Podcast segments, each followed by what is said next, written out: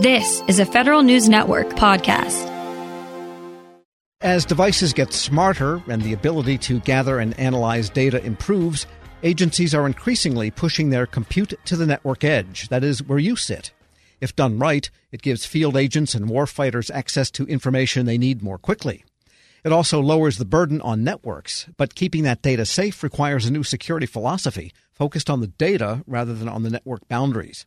Federal News Network's David Thornton looked into this during a webinar put on by Fed Insider, and he joins me with more. All right, David, let's start off with what the tactical edge is. Remind us what it is and how agencies are generally using it.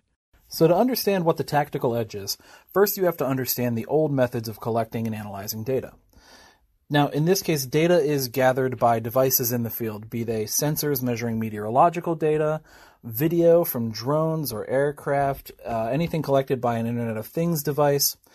And this data used to be sent back to a central location for processing and analysis. But that puts a strain on networks as the amount of data collected increases. And the amount of data collecting, collected is increasing. There are so many more devices working at the edge and new technologies are making it possible to have more and more every day, things like cloud, Internet of Things, and 5G. But those same technologies are also making it possible to process and analyze the data on the spot. It's kind of like the old joke about the F 35. Is it an aircraft that carries a computer or a computer wrapped in an airplane?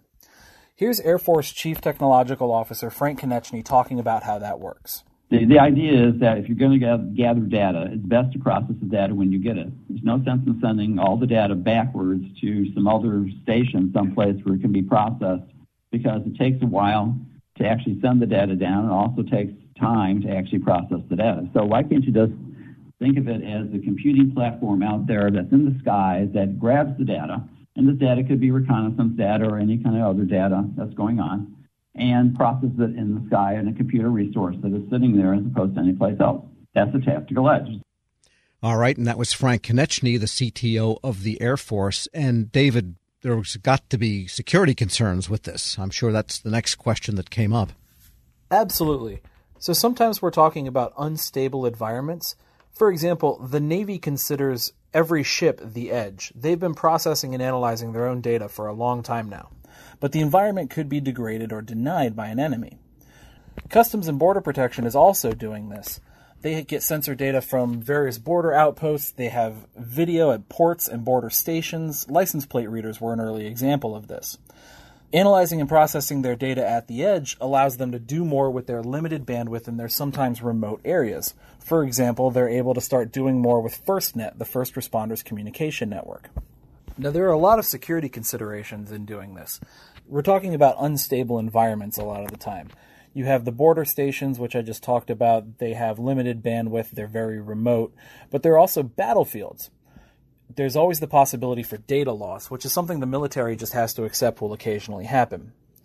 Another security consideration is the new paradigm for authentication.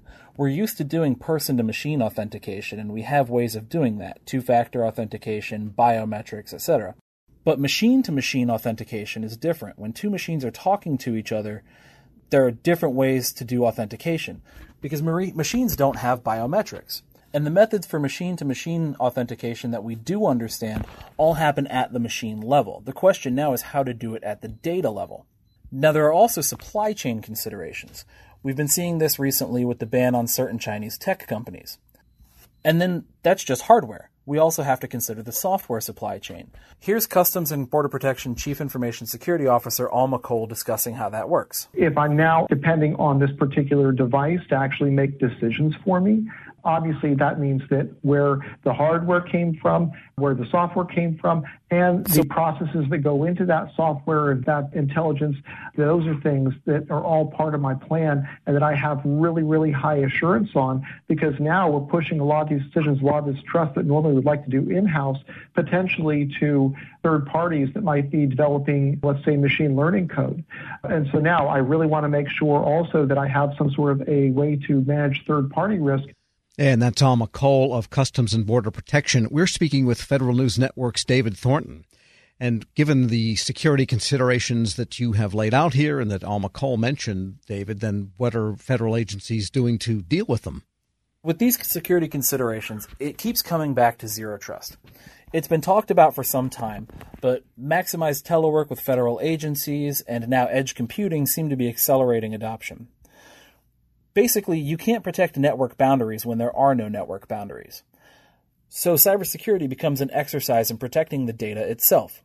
Here's Customs and Border Protection Chief Information Security Officer Alma Cole talking about how that's applied here. Uh, obviously, we're making a lot of investments into uh, zero trust types of technologies. You know, we're no longer either you're trusted and you're on the network or you're off the network. Now we have to, we're doing more micro-segmentation in the cloud and other areas and SDN where we can, uh, more comply to connect and really we're really just changing the face of everything we do to push that data out to the edge where it's needed in the most efficient way possible. And again, Alma Cole of Customs and Border Protection speaking at a Fed Insider webinar that was uh, witnessed by our own David Thornton.